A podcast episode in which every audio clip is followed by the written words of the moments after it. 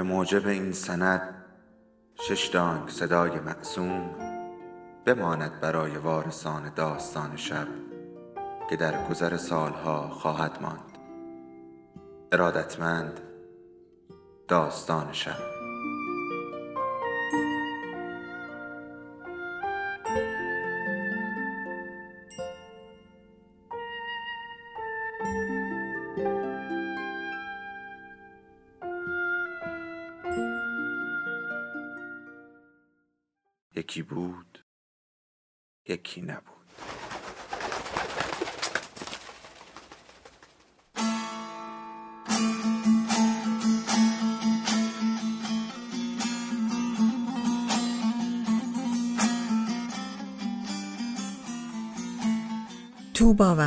شب. رومانی از شهر نوش پارسی پور قسمت دوم.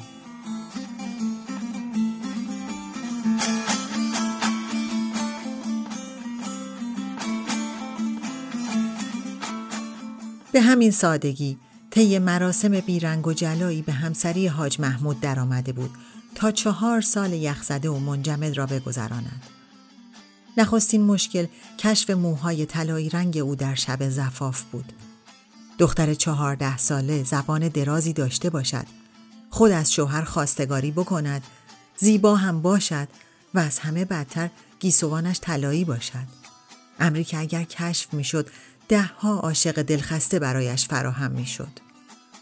حاجی تا لحظه زفاف صدها بار به خود گفته بود عیبناک است عیبناک است و اما دختر هیچ گونه نقصی نداشت. مرد خشونت را به عنوان سلاح کاری مبارزه با جوانی و زیبایی او به خود تجویز کرده بود. هرگز کلام مهرامیزی بر زبان نمی آورد و هرگز محبت را روان نمی دانست. در یک لحظه بیخودی که اختیار زبانش را از دست داده بود گفته بود موهایت طلایی است.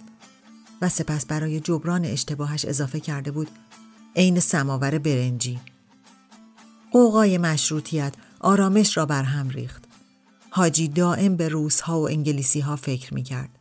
قحطی بود. او همانند یک تاجر خوب انبارهایش را پر کرده بود و در خانه آرد به فراوانی وجود داشت. با این حال استراب به هم ریختن اوضاع دیوانه اش می کرد. باران کم و به ندرت می بارید. مردم دست دسته از وبا و تیفوید و گرسنگی می مردند و همه اینها تقصیر توبا بود. چرا؟ خودش هم نمی‌دانست. اما اگر زن خوش قدم باشد به همراه خود شادمانی و نعمت می آورد. با دختر قحطی و بلا از راه رسیده بود. حاجی از سه کس نفرت داشت. از انگلیس ها، از روزها و از توبا و گاه اینها را به دختر می گفت. به ویژه مسئله باران را. همراه با زن خوشقدم همیشه باران می آمد و باران نمی آمد. دختر رخانه شوهر هیچ گونه مسئولیتی نداشت. همه کارها به عهده زهرا گیس سفید حاجی بود که سیغه زناشویی او را با کازم غلام سیاه حاجی محمود خود حاجی بسته بود. زن با تدبیر و دقت همه کارها را رو به راه می کرد و عروس جوان روزهای متوالی دو زانو در گوشه اتاقی که به او اختصاص داشت می نشست و به روبرویش خیره می شد. در زیر زمین خلاف خانه های کاشی های دیگر دار قالی برپا نبود. دختر جرأت نمی کرد به انبار و زیر زمین برود. می ترسید مورد معاخزه شوهرش واقع شود. و زهرا که به خلق و خوی اربابش آشنا بود به دختر میدان نمی‌داد.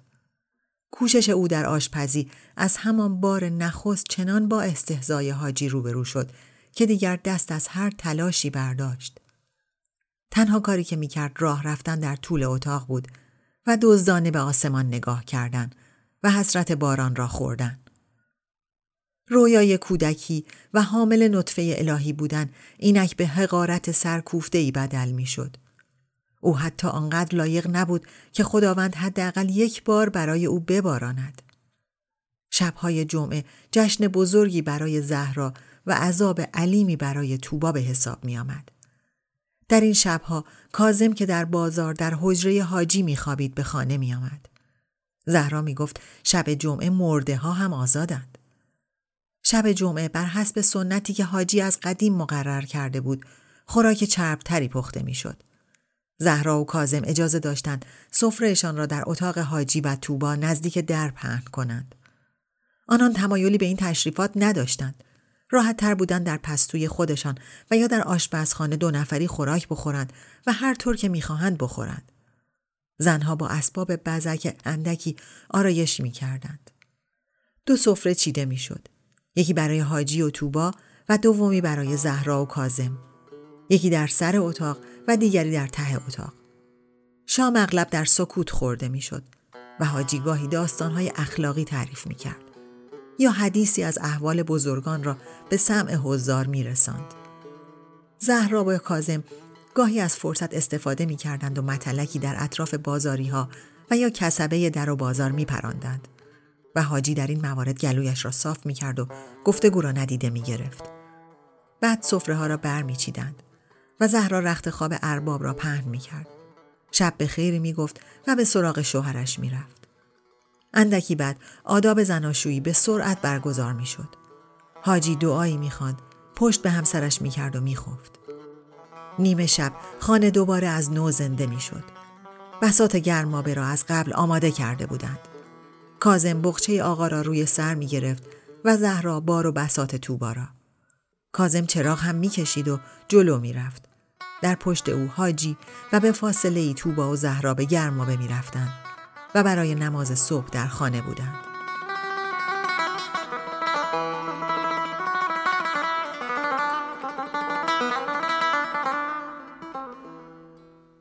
جمعه ها فرزندان حاجی با شوهرها، زنها و بچه هایشان به خانه پدر می آمدند.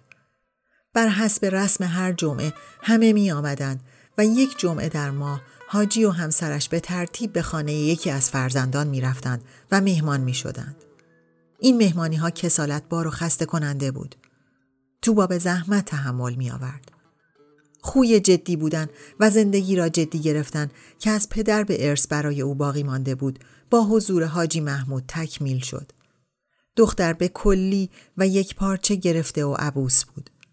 هنوز به سنی نرسیده بود تا دیگران از او بترسند ولی بیشک در اطراف خود حالتی از سرما ایجاد می کرد. در نشست های طولانی در گوشه اتاق و دو زانو اندک اندک به حالتی از مالی خولیا مبتلا می شد. در سه چهار سال نخست ازدواج بچه ای نیاورده بود. این را نمی‌دانست که حاجی به عمد از باروری او جلوگیری می کند. مرد دلش نمی‌خواست بچه ای از توبا داشته باشد. فکر آن که روزی بمیرد و بچه هایش زیر دست زن جوان و زیبا بی سرپرست باقی بمانند کلافش می کرد. به کرات در شبهای مختلف تا پشت اتاق توبا آمده بود و وحشت از همین بچه دار شدن و پررو شدن زن دوباره او را به ساختمان بیرونی برگردانده بود.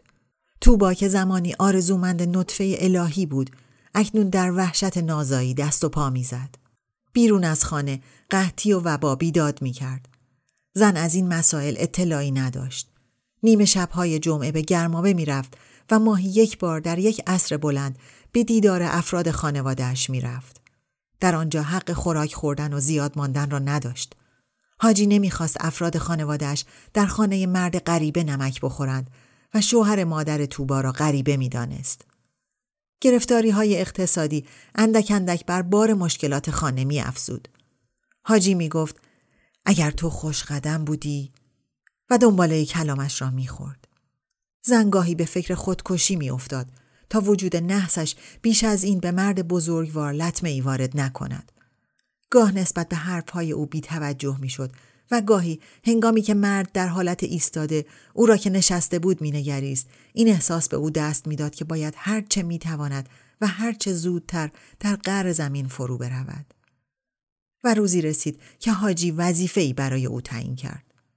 شاید برای نخستین بار در طی چهار سال زندگی زناشویی در خانه آرد خمیر کرده بودند تا برای پختن به نانوایی ببرند. بیرون بردن خمیر بدون محافظ امکان نداشت و زهرا رفته بود به خانه دختر حاجی تا امور زایمان جدید دختر را سر و صورتی بدهد و تا غروب بر نمیگشت. حاجی گرفتار و پرمشغله و اندکی شربناک از انجام کارهایی از این دست توبا را معمور کرده بود تا به دنبال کازم تا نانوایی برود. مرد سیاه بوست طبق بزرگی را که مملو از چونه های نان بود روی سر گذاشت. دستمالی روی قالب های خمیر کشیده شده بود و توبا از دنبال او به راه افتاد. خیابانگردی در فرهنگ توبا جایی نداشت. اینک اغلب توجهش از کازم و پشت سر او منحرف می‌شد و در حقیقت مرد سیاه پوست با اندام قول پیکرش نیازی به حمایت زن 17-18 ساله ظریف اندام نداشت. گرد و غبار ساعت یازده بامداد اوایل بهار بیباران آن سال در هوا معلق مانده بود. سر بازارچه مردم به دور بسات دمپختک اجتماع کرده بودند. کاسه هایی در دست داشتند و یکدیگر را متهم به جادزدی می کردند. چنین می نمود که به زودی یکدیگر را تا سرحد مرگ خواهند کوبید. درست در پایان بازارچه و نزدیک دکان مسگری پسر بچه پنج شش ساله ای چهار زانو پشت به دیوار نشسته بود. سرش پایین بود و مانند آونگ ساعت به جلو و عقب می رفت و هر بار در ضرب یک نواختی می گفت گشنه گشنه صدای بچه سالش خش برداشته بود و تنین آن تا چند گام اطراف او پخش می شد. تو با یک آن جلوی پسر بچه پا سست کرده بود و بعد مجبور شده بود بدود تا به کازم که به سرعت دور شده بود برسد. بیشک اگر او را گم می کرد بازگشتن به خانه امکان نداشت. هیچ چیز از شهر نمی‌دانست. آن دو با سرعت به کوچه باریکی رسیدند که مغازه ناموایی در سکنج آن قرار داشت. مردم صف درازی پشت نانوایی درست کرده بودند. اینجا نیز هیاهو بود و افراد هر یک به نحوی مینالیدند. کازم از جلوی نانوایی گذشت. داخل کوچه شد. در چند قدمی به بنبست کوچکی رسید. به داخل بنبست پیچید و مقابل یک در کهنه رنگ رو رفته ایستاد و به در کوبید. زنی که چادرش را به کمرش بسته بود و لچکش را مانند زنان رخشوی به دور موها تاب داده بود در را باز کرد و بی حرف کنار رفت. آنها وارد شدند. حیات خانه ناموا بود و تنور جداگانه در چال میانه حیات وجود داشت. کازم توضیح داد زن حاجی میمانند و خود او دو ساعت دیگر برمیگردد تا نانها را ببرد. زن که کم حرف بود سر تکان داد. تو با کنار حوز نشست و به کار زن خیره ماند. ده ها طبق نان پیش روی زن بود که او به نوبت با کمک دخترش چونه ها را روی بالشتک مخصوص پهن می کرد و دختر به تنور می چسباند. زنان بی حرف و یک روند کار می کردند و توبا بی حوصله و خسته به کار آنها می نگریست. هیچ کاری جز ماندن و انتظار کشیدن از او بر نمی آمد. کار به درازا کشید و کازم نیز در این انتظار خسته کننده همراه زنها شده بود. سر راه اندکی پنیر و نان تهیه کرده بود تا گرسنگی التهاب آور توبا را اندکی تسکین دهد. عصر بلند کار به پایان رسید. زنها انبوه نان را با ریسمان به طبق محکم کردند و دوباره پارچه را روی آنها کشیدند. نان اما از زیر پارچه جلوه داشت. زن نانوا یک جمله گفته بود مراقب عرازل و اوباش باشند و آنها دوباره بیرون آمده بودند. دوباره در مقابل نانوایی قوقایی برپا بود. مردم به یکدیگر ناسزا می گفتند و از صبح خشمگین تر به نظر می رسیدند. تو با گام های سری از پشت کازه می آمد. دوباره به بازار چه رسیده بودند و پسرک مقابل مسگری. بچه دیگر تاب نمی‌خورد و چیزی نمی گفت. زن مقابل بچه ایستاد و او را نگاه کرد. سر بچه روی زانو خم شده بود و به دستان گشودش که روی زانوها رها شده بود نگاه می کرد. توبا خم شده بود تا بچه را بهتر ببیند. بچه همچنان بی حرکت بود. کازم پا به پا کرد. توبا از او خواست تا طبق نان را پایین بگذارد. از زیر پارچه به زحمت یک قرص نان را بیرون کشید و در دست بچه گذاشت. سر و صدا و های و هوی چشم های او را متوجه کازم کرد. جمعیتی متشنج و عصبی در اطراف طبق نان جمع شده بودند. آنها زمین میخوردند و به سر و کول هم میپریدند و کازم فریاد زنان کتک می‌زد و کتک می‌خورد. از طبق نان دیگر چیزی باقی نمانده بود و کازم ناسزاگویان سر به دنبال قارتگران گذاشته بود. تو با خواب زده به سوی بچه برگشت. بچه برای خوردن نان کوچکترین تلاشی نمی‌کرد. زن روی زمین زانو زد. سرش را خم کرد. آنقدر خم شد تا بتواند صورت بچه را ببیند. چشمهای بچه باز بود و نگاه ثابت و خیرش را به کف دستهای گشودش که روی زانو قرار داشت دوخته بود. صدای مردی گفت مرده است. زن همچنان به بچه می نگریست. مرد گفت بچه یکی دو ساعت پیش مرده است. منتظر گاری متوفیات بودند. صدای مرد با ناله چرخهای گاری آمیخته بود. تو با سرش را بلند کرد. گاری کنار خیابان ایستاده بود. یک مرد جوان و یک پیرمرد در سر و ته گاری ایستاده بودند. چند جسد در گاری قرار داشت و پاهای یکی از اجساد از گاری بیرون زده بود. مرد جوان تر به طرف بچه آمد و او را همانطور نشسته بغل زد و به طرف گاری رفت. نان همچنان در دستهای بچه بود. مرد بچه را نشانید و بیهوده تلاش کرد او را بخواباند. بدن بچه از دست قوی مرد فرمان نمی برد. مرد پیرتر گفت او را به همان حالت بگذارد. جوانتر بی حرف پذیرفته بود. گاری را راه انداخته بودند و توبا به دنبال آنها راه افتاده بود. بچه با حرکت گاری و در پیچ و تاب دستاندازها همانند زمان زنده بودنش تکان می‌خورد. کم کم به امامزاده معصوم نزدیک می شدند. زن همچنان به دنبال گاری می رفت. اکنون گاهی حواسش از کودک منحرف می شد و به اطراف می نگریست. در نزدیکی امامزاده یک بار دیگر گاری توقف کرد تا جسد مردی را که در نزدیکی یکی از کوچه های تنگ محله مرده بود به داخل آن حمل کنند. مرد را آورده بودند و هنگامی که جسدش را روی بقیه اجساد انداختند جسد پسرک جابجا جا شده بود و حالا روی نیم تنه راست بدنش و همچنان نام به دست تلو تلو می‌خورد.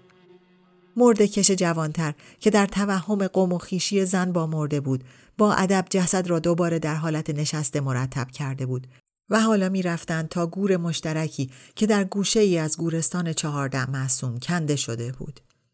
کسی به مشایعت مردگان نیامده بود جز توبا. مردان اجساد را یک به یک در گور رها می کردند. زمانه قحطی بود و از رسوم رایج صرف نظر کرده بودند. می‌خواستند بچه را صاف کنند و بچه اطاعت نمی کرد و همچنان نشسته باقی مانده بود. مرد جوان با حالتی عصبی به زن مشایع نگاه می کرد. می‌خواست بداند با بچه چه باید بکند و توبا ساکت مانده بود. مرد کش که از جانب زن واکنشی نمی‌دید دوباره تلاش کرد بچه را صاف کند. صدای تیز و برنده مردی ناگهان فضای اطراف گور عمومی را در خود پوشاند. ولش کنید. توبا و مرد کش ها به سوی صدا برگشتند. آخوندی آن سوی گور ایستاده بود. ظاهرا صدا از او بود. مرد کش جوان از تلاش بیهوده دست کشید و بچه را همان گونه نشسته درون گور نهاد. خاک میریختند و بچه آرام آرام در زیر امواج خاک ناپدید می‌شد و نان به همراه او.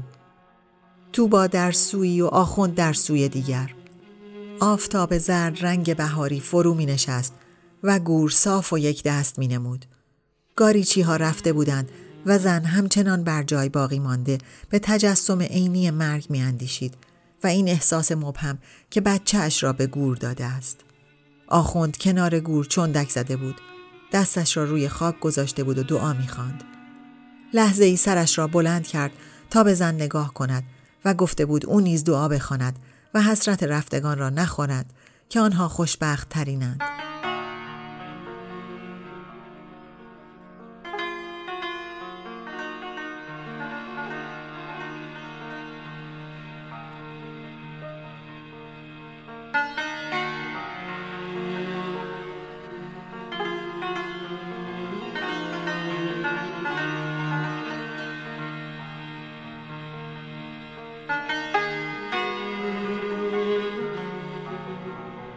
توبا بی اختیار نشسته بود اما نمی‌دانست چه چیز را باید بخواند.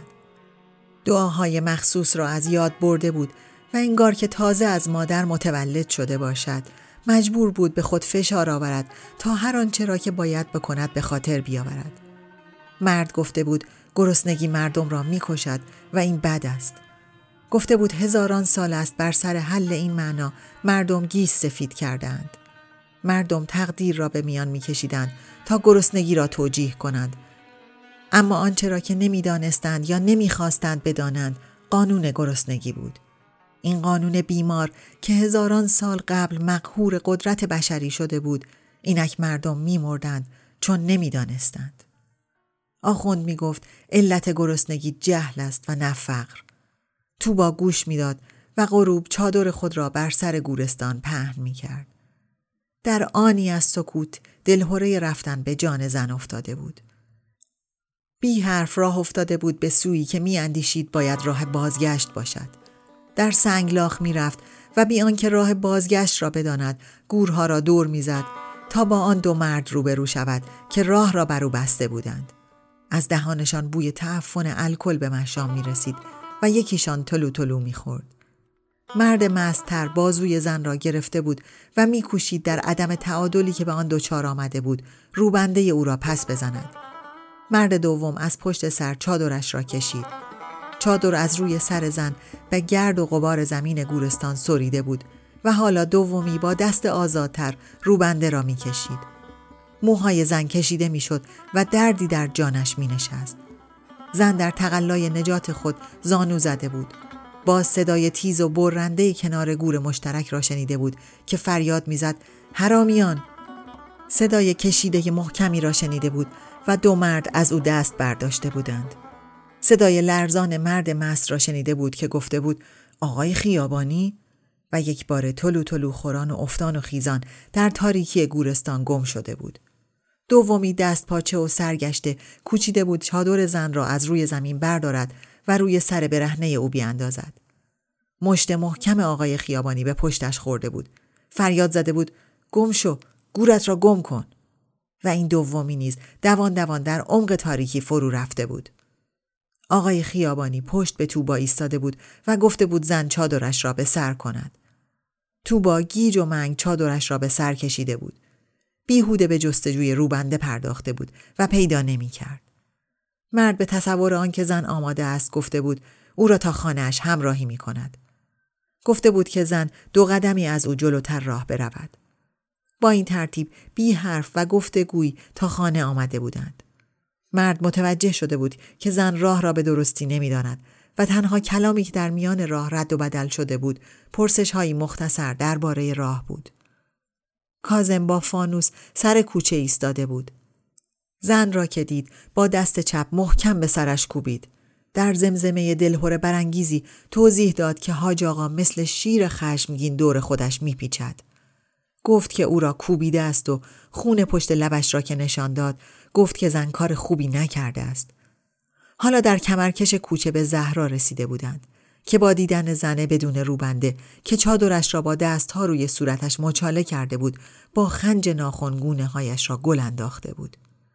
او هم توی سرش زده بود و گفته بود خدا مرا مرگ بدهد. و درست جلوی درب حاجی برخورده بودند که ترک به دست همانند مجسمه خشم بر پا ایستاده بود و با تحقیر و نفرت به زن بیروبندهش نگاه می کرد که در نور مرده فانوس پر از خاک و خل میلولید و پیش از آن که واکنشی نشان بدهد چشمش به آخوند افتاد. توبا در نگاهی گذرا دیده بود که خشم مرد ناگهان جایش را به بحت و حیرت داده بود و مانند مرد مهاجم گورستان بی اختیار گفته بود جناب خیابانی گویی خشم برف آخر بهار باشد. حاجی محمود حالت کرنش و تعظیم به خود گرفت و زهرا از فرصت استفاده کرد تا توبا را به داخل خانه حل بدهد. آقای خیابانی گفته بود حضرت حاجی نگران نباشید. سبیه در گورستان تشریف داشتند. چون غروبگاه بود فکر کردم ایشان را تا خانه مشایعت کنم. زن دیگر به داخل خانه لغزیده بود. اما میشنید که حاجی مضطرب و هیجان زده به کازم دستور می‌دهد اتاق مجلسی را برای ورود آقا آماده کند. ظاهرا آقای خیابانی دعوتش را پذیرفته بود. تو با نفس راحتی کشید. حالا فرصت داشت تا پیش از دیدن حاجی تصمیمی بگیرد. در اتاق دوباره زهرا با پنجه هایش به گونه ها خنج انداخته بود. تو با چادرش را پشت و رو به سر کشیده بود و زهرا زیر لبی از بی روی حرف می‌زد. زن همانطور چادر به سر و خاک هالود گوشه اتاق دو زانو نشسته بود و در یک آن تصمیم گرفت همانند پسر بچه از گرسنگی بمیرد. ازمش را جزم کرده بود. آنقدر نخورد تا تلف شود و گویی با تصمیم گرفتن شخصیت جدید در او ظاهر شده بود. آنطور که وقتی زهرا قر و لند کنان به طرف او برگشته بود چنان نگاهش را به او دوخت که زهرا یک بار ساکت شد. مدتی بیهوده دور و بر توبا پلکید تا به نحوی زهر چشمش را خالی کند. اما عاقبت دهان که گشود لحن درد دل و زاری داشت. بغز در صدایش افتاده بود. به نجوا توضیح داد که از عصر تا به آن موقع کازم چهار بار کتک خورده است و هر بار بیهوده جهتی از خیابان را رفته و بازگشته است تا ببیند زن حاجی را کجا باید پیدا کند. گفته بود این رسم عدالت و مروت نیست که مرد او به خاطر خانمش کتک بخورد و کنجکاو پرسیده بود زن چرا به گورستان رفته بوده است. کازم چیزهای مبهمی درباره بچه مرده گفته بود و اینک در ذهن زهرا و در سکوت خورد کننده عروس 17 ساله نطفه داستانی بسته می‌شد. او هم نام آقای خیابانی را شنیده بود و می‌دانست نماینده مجلس است و مرد بسیار بزرگی است. پس خانم او به دیدار مرد بزرگی رفته بود تا با چادر پشت و رو به خانه بازگردد. زهرا یک آن با سوء زن به زن نگریست. چادر را نمی توانست توجیه کند و جرأت پرسش از این زنی را که لبهایش با اراده ای آهنین بر هم دوخته شده بود نداشت. حالا ظرف آبگوشت داغ را مقابل زن گذاشته بود و از روبرو با احتیاط به او نگاه می کرد. عطر آبگوشت مشام توبا را نوازش می‌داد. آناتی می آمد تا ارادهش سوست شود.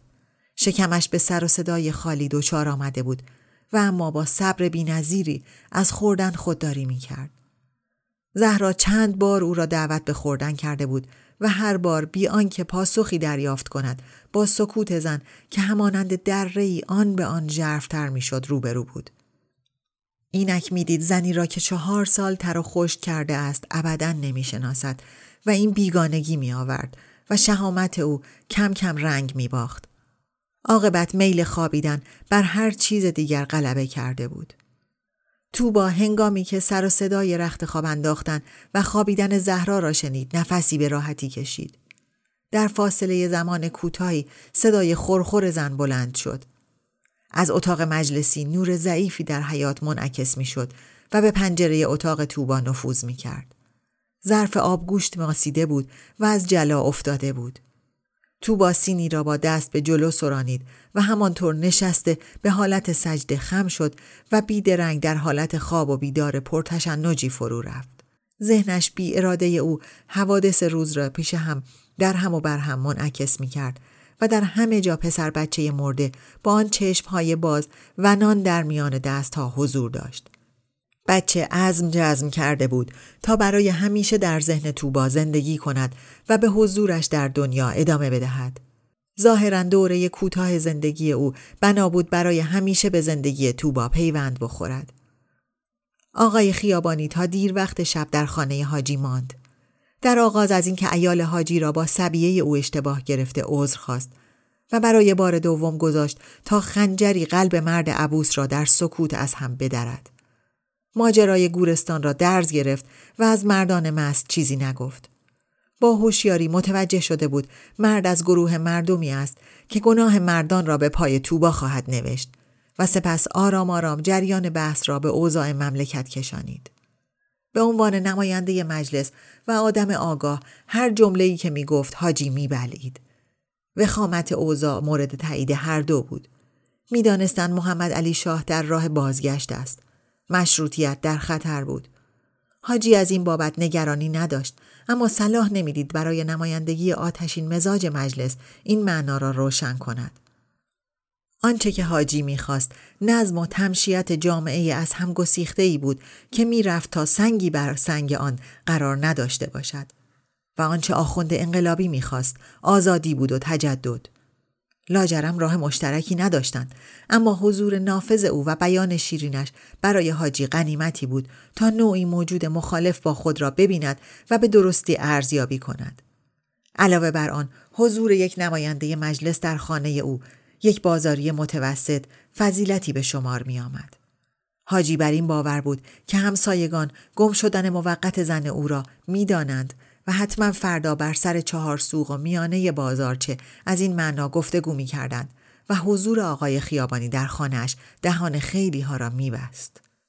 دیر وقت شب هنگامی که مرد را با سر و صدا در نور فانوس تا انتهای بازارچه همراهی کرد و خیالش تخت شد که حداقل بیست نفری از اهل محل این منظره را دیدهاند به خانه برگشت. چراغ اتاق زن خاموش بود. حاجی بی تصمیم مدتی در حیات ماند. عاقبت کار بحث و گفتگو با زن را به فردا واگذاشت سهرگاه توبا از تشویش خواب پریشان نجات یافت حسی میان گرسنگی و استراب ناگهان او را به خود آورده بود و میل غیرقابل مقاومتی برای آنکه بار دیگر به گورستان امامزاده معصوم برود و آقای خیابانی را ببیند. ایمان داشت اگر به آنجا برود و گور مشترک را پیدا کند آقای خیابانی را خواهد دید. ناگهان احساس می کرد حرفای زیادی بوده است که او توبا می باید برای آقا می گفت. باید برای او توضیح می‌داد که در تمام بچگیش آرزومند زاییدن ایسایی بوده است. می‌خواست برای او بگوید که ازدواجش با حاجی محمود به چه نحوی رخ داده. او می‌خواست بگوید که خود را به دست خود از زاییدن ایساواری محروم کرده است. می‌خواست به پای آقا بیفتد و اینها را بگوید. مرد بیشک از انوار الهی برخوردار بود. او گویا سایه ای از آن حضور آسمانی بینهایت و بیکرانه بود. می‌خواست بپرسد که پسر بچه مرده از گرسنگی آیا نمی‌توانسته یک عیسی باشد؟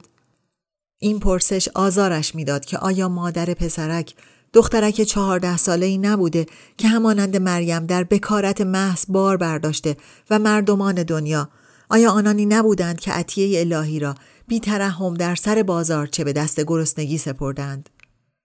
ممکن بود آیا که بر سر همین معنا خداوند جامعه را به بلای قحطی و خشکسالی دچار کرده باشد؟ آیا این گناه توبا بود که باران نمی آمد؟ آیا او با آمدن به دنیا و با ایجاد مزاحمت برای حاجی محمود خشم خداوند را برانگیخته بود؟ آیا او نمی باید صبر می کرد تا رب قادر اعلا شوهرش را تعیین کند؟ آیا او گناه نکرده بود که خود را به حاجی تفویز کرده بود؟ در یک آن تمامی سوالات گنگ و بیرحمانه ای که در طی چهار سال او را خورده بود به روشنی و وضوح در پیش رویش قرار گرفت. برخواست و به طرف صندوق رفت. با احتیاط در آن را گشود. اشیا را پس و پیش کرد تا روبنده دیگری پیدا کند. روبنده را به صورتش بست. پرده را کنار زد. آرام و با احتیاط از کنار زهرای خواب گذشت. کفشهایش را به پا کرد و با گامهای تند و سبک در حیات به راه افتاد. حاجی محمود در پاشیر وضو می گرفت. در آغاز اندیشید زهرا در پی رو به راه کردن سماور در حیات راه افتاده است. اما این بار صدای پای زهرا نبود. حاجی تا بیاید از پله ها به حیات برسد تو با کلون در را کشیده بود و در کوچه به راه افتاده بود. مرد زمانی به در رسید که زن تنها یک گام با پیچ کوچه فاصله داشت. این بار خشم مانند خوره ای آنی تمام تنش را پر کرد. توبا در سهرگاه و در سکوت خیابان و در هوای پاکیزه وقت همانند تصور یک خواب راه می رفت. هیچ چیز در سر جای خودش نبود. زن در آشوب گرسنگی که به هزیان میمانست گام بر می داشت و وهم پرواز او را پر کرده بود و حس پرواز. در آن سهرگاه هر خارق عادتی واقعی می نمود. در رفتن بود که آسمان از نیلی به فیروزهی گرایید. نور سرخ از شرق به متن آسمان پاشید. دایره نوری مقدس صفحه آسمان را پوشاند. مرد بزرگی در آسمان تاج بینهایت بزرگ زرینی را بر سر میگذاشت که یاقوت افشان بود و رگ رگه الماس در میان یاقوتان دویده و ستاره زهره در کنج آسمان از حیبت این معنا رنگ می باخت. گویی خود به دست خود شهید می‌شد تا او بیاید.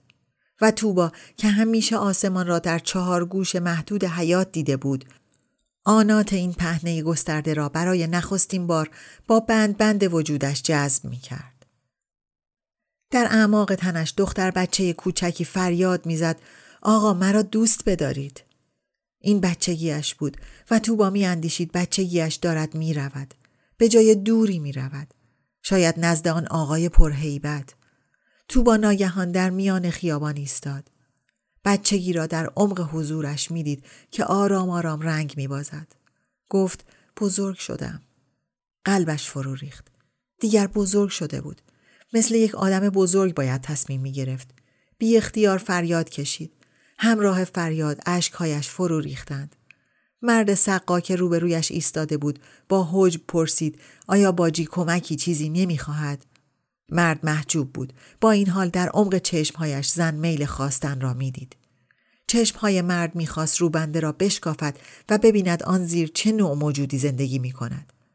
زن از سکره همتا شدن با هستی و مرگ کودکیش یک بار بیرون آمد. مردان گورستان به میان ذهنش پریدند. بی اختیار رگه غمی در صدایش انداخت. حالت آجزانه ای به خود گرفت. پرسید آیا سقا راه گورستان چهارده معصوم را می‌داند و در همان حال نیز در چشمهای مرد مینگریست و می‌دید که تصویر خواستن جایش را به حالت ساده تری می دهد. مرد راه را نشان داد و زن بیدرنگ به راه افتاده بود تا از پس فاصله ای مطمئن برگردد و سقا را ببیند که هنوز به رد او خیره مانده است. از برگشتن و نگریستن به او پشیمان شده بود. می ترسید که این برگشتن و نگریستن مرد را وسوسه کرده باشد. گامهایش را تند کرده بود تا به گورستان برسد. بارها از مردم نشانه پرسید. آرام آرام خیابان، کوچه و بازارچه به معنایی تفکیک شده از هم تبدیل می شد. زن در هزیان گرسنگی و حس ناگهانی بزرگ شدن شهر را کشف می کرد.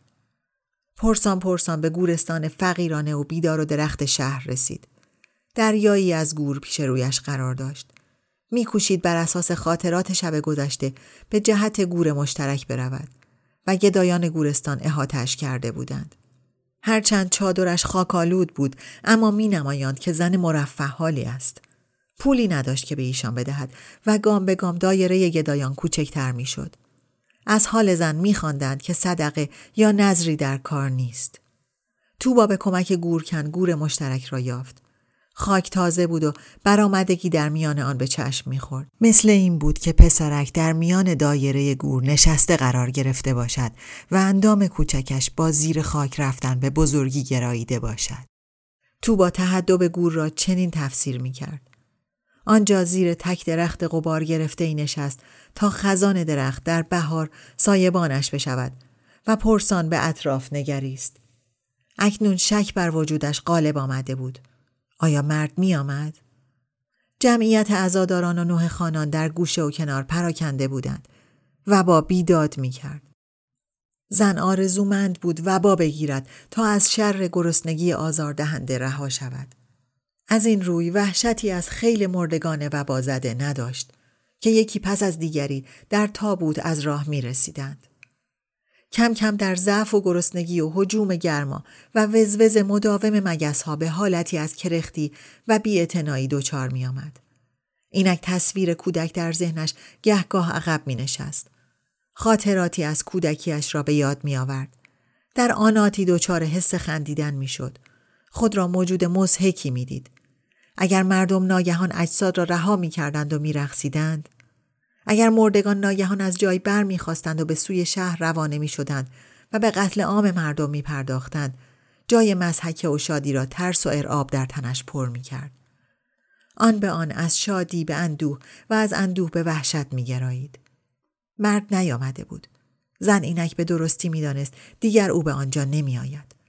غروبی آمده بود تا گرسنگی را در گور مشترک ببیند و با را از نزدیک لمس کند و دیگر نمی آمد. انتظار بیهوده بود. تلو تلو خونان برخواسته بود. منگ و پریشان از گورستان بیرون آمده بود و به مدد غریزه راه می جست. در جهت مطلوب می‌رفت و خاطره این شهرگردی تب زده از کلیت شهر را در ذهنش نقش کرد. کم کم به خیابانهای آشنا نزدیک می‌شد. به بازارچه و بسات دم پختک دولتی و حجوم فقیران. بوی اشتها آور خوراکی بد پخته شده اش را به تلاطم انداخته بود. ظاهرا بی از کنار بسات گذشت. سر تا سر بازارچه را رفت و به کوچه خودشان رسید و کوبه در را کوبید. زهرا با رنگ پریده در چارچوب در ظاهر شد. زن بی حرف داخل شد. از دالان گذشت. از پله پایین آمد و پای در حیات گذاشت. حاج محمود چند ترکه به دست بر روی سکوی حوز ایستاده بود. به رسم معهود شماری ترکه انار در حوز انداخته بود تا همچنان که گفته بودند با چوب تر گاو و خر را به راه راست بکشاند. زن نگاه از او برگرفت تا درخت انار را نگاه کند. پر از برگچه های سبز چمنی و شکوفه هایی که به تازگی می‌رفتند متورم بشوند و دوباره چشمانش را به سوی مرد گردانید. خود نمی‌دانست اراده مردن چگونه چشمهایی برای او ساخته است. چشمهایی نیمه مرده و یخ بسته. کوه یخی در عمق یک اقیانوس سرد نامسکون. بارشی از تحقیر از این دریای یخبسته بیرون میجست و مرد شوهر در زیر این بارش تاب نمی آورد. پیش از این خود همیشه به زن چنین نگاه کرده بود. آن آناتی از سهرگاه های جمعه که نیمخیز در رخت خواب به سوی زنش برمیگشت تا قطع لجن یا مبالی را که برای خالی کردن در آن ساخته شده بود نگاه کند یا هنگامی که زن در گوشه اتاق می نشست و او در ورود آنی در چارچوب یا در توقف می کرد و نگاه به گیسوان طلایی او می دوخت و زن آرزو می کرد همانطور نشسته در زمین فرو برود. آنقدر فرو برود تا تنها گیسوانش به گندم ماننده در باد پریشان شود و رحم حاجی را برانگیزد. اینک خود بی آنکه بداند از تمامی تجربیات چهار ساله بارور شده و آماده برای مردن و مصمم در این اراده مرد را مینگریست. حاجی پشت بزن کرد و روی به حوز و ترک را با عصبانیت به ساق پا و نعلینش کوبید. زن اراده کرده بود ترک بخورد. می‌خواست وحشت کتک خوردن را عینا تجربه کند. از سوی می‌خواست به جای کازم کتک بخورد و تاوان او را پس بدهد. با قیافه مصممی جلو آمد و درست پشت سر مرد ایستاد. نگاهش به کتف او خیره مانده بود و خود نمی‌دانست چرا ناگهان دچار وجد و شعف شده است. وهم بامدادان دوباره بر او غالب آمده بود. حس پرواز و بزرگ شدن. به نظرش می رسید اگر اراده کند ناگهان از حیات هم بزرگتر خواهد شد و چه لذتی داشت اگر در این حال حاجی او را می کوبید. مجسم می کرد که گوشت تنش مانند آجرهای کنگرهی حیات سفت و سخت شده و حاجی می کوبد و پنجه هایش از کار می افتند. لگت می زند و پایش می شکند و همه اینها او را به نشاط آورده بود. همچنان به کتف حاجی نگاه می کرد و ایمان داشت که کتف مرد از سوزش اثر نگاه او می سوزد. حاجی در استخاره بود که به سوی زن برگردد یا بر نگردد. می‌دانست اگر برگردد باید بزند و اگر بزند مانند آن است که کتک خورده باشد. بیان که به سوی زن برگردد پایش را به طرف چپ گذاشت و به طرف بیرونی رفت. ترکه ها را همانند بار سنگینی با خود حمل می کرد و آرزو داشت به نحوی از دست آنها خلاص شود. زن به طرف اتاق خودش رفت. ارسی هایش را از پا آورد. چادر را به سوی انداخت و در میان اتاق ایستاد. زهرا پاورچین به دنبالش آمده بود. چادر را از روی زمین جمع کرده بود و زیر لبی گفته بود آن را خواهد شست. دلش می‌خواست دست او را ببوسد. نفرت کهنه مخفی از حاجی و ترس از ترش روی او همه با هم ناگهان همانند زخم کهنه ای سرباز کرده بود و اینکه مردش به کرات از دست او کتک خورده بود و هر بار کتک می‌خورد زهرا به گوشه ای پناه می برد تا این منظره را نبیند و مرد را دچار خفت بیشتر نکند. تو با اما می‌خواست نماز بخواند. تجربه سهرگاه را می‌خواست مهریه نمازش بکند. نمازی که تا به حال نخوانده بود. نمی‌خواست وضوع بگیرد چون در وهم دیدار حاجی بود و بی وضوع نماز به دلش نمیچسبید. با این حال همانطور سر برهنه رو به جنوب ایستاد و آرام از آن خواند. در جذبه خنده و گریه به دام افتاده بود و هیچ نیرویی نمی توانست از لرزش مداوم تنش جلوگیری کند. کلمات را در ضرب رعشهی دردآور و لذت بخش پشت سر هم ادا می کرد. به رکوع و سجود می رفت. نماز بامداد را خوانده بود تا صبح در یاد ماندنی را در آن به چارچوب بکشد و سر به سجده زمان درازی بر جای مانده بود تا زهرای روستایی به تصور دیدن آنچه که در نظرش سخت مقدس می آمد در گوشه اتاق میخ کوب شود. زن آرزوی تنهایی داشت. حالت جذبهش آنقدر بود که از خود بی خود شود و البته چیزی را به نام تنهایی نمی شناخت. تنهایی روحی البته همیشه بود اما همیشه در حضور دیگران بودن و رشدی جمعی داشتن مفهوم مطلق خلوت را بیمعنا می کرد و از این روی آن را نمی شناخت که تجربهش را بداند.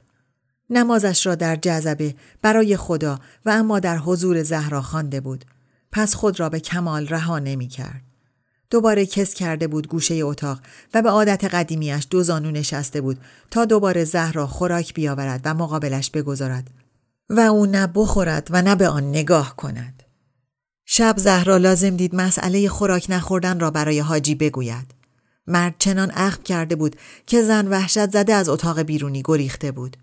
در عین استراب برای زن حاجی و موقعیت خود و شوهرش احساس می کرد حادثه مهمی در شرف وقوع است و در آنات مکرر زندگی یک نواخت او این هیجان بزرگی به حساب می آمد. به اتاق زن برگشته بود تا او را تشویق به خوردن بکند. به آشپزخانه رفته بود و بیهود اشیا را جابجا جا کرده بود. در آرزوی کازم بود تا بیاید و با هم درباره اوضاع نجوا گفتگو کنند. دوباره به اتاق برگشته بود و به اصرار کاسه آبی به توبا خورانده بود. دوار سر و حالت تهوع او شدیدتر شده بود. سهرگاه در حیات دوباره شهامت به خرج داده بود و حاجی را در جریان امور گذاشته بود. مرد در سکوت گوش داده بود و بی خوردن صبحانه از خانه خارج شده بود.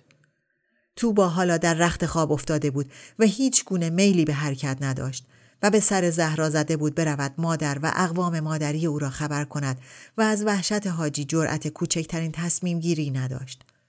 حاجی شب تا دیر وقت نیامد و خیلی دیر همراه کازم و مرد دیگری به خانه برگشت. کازم در آشپزخانه تنها فرصت کرد برای زهرا توضیح بدهد که حاجی قصد معاملاتی را دارد. همراه حاجی نزولخار بود و کیسه های پول همراه آورده بود و شام را در خانه حاجی مانده بود. توبا همچنان خوراک نمی‌خورد و اکنون اعتصاب خوراکی در چهرش علائم خود را نشان می‌داد. پرید رنگ بود و ناگهان تکیده شده بود. زهرا رخت خوابش را گریه کنان در اتاق توبا انداخت. التماس می کرد زن حداقل حرفی بزند تا او علت این دیوانگی ها را بفهمد. سهر با صدای خشن حاجی از خواب پرید که چاشت می‌خواست. سراسیمه به آشپزخانه دوید تا سماور را علم کند و نان و پنیری گرد کند. حاجی دستور داده بود بسات چاشت را به اتاق توبا ببرد و خود از پی او به راه افتاده بود. زهرا فقط فرصت کرد سینی چاشت را کنار زن بگذارد و پیش از آن که چیزی بگوید حاجی وارد شد. امر کرد تا زهرا از اتاق بیرون برود. چشمهای توبا به سقف بود و ظاهرا اعتنایی به اطرافیانش نداشت. حاجی در سکوت کنار رخت خواب او نشست.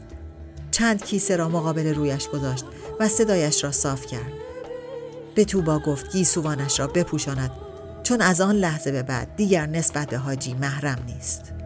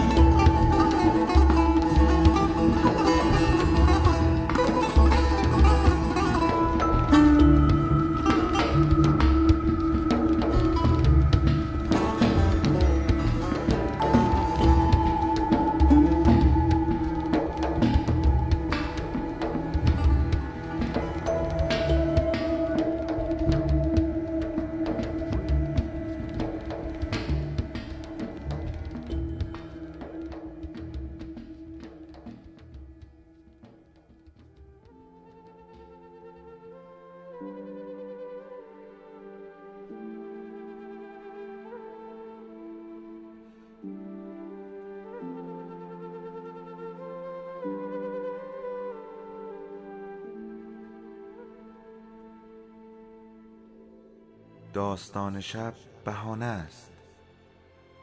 برای با هم بودن دور هم نشستن شنیده شدن.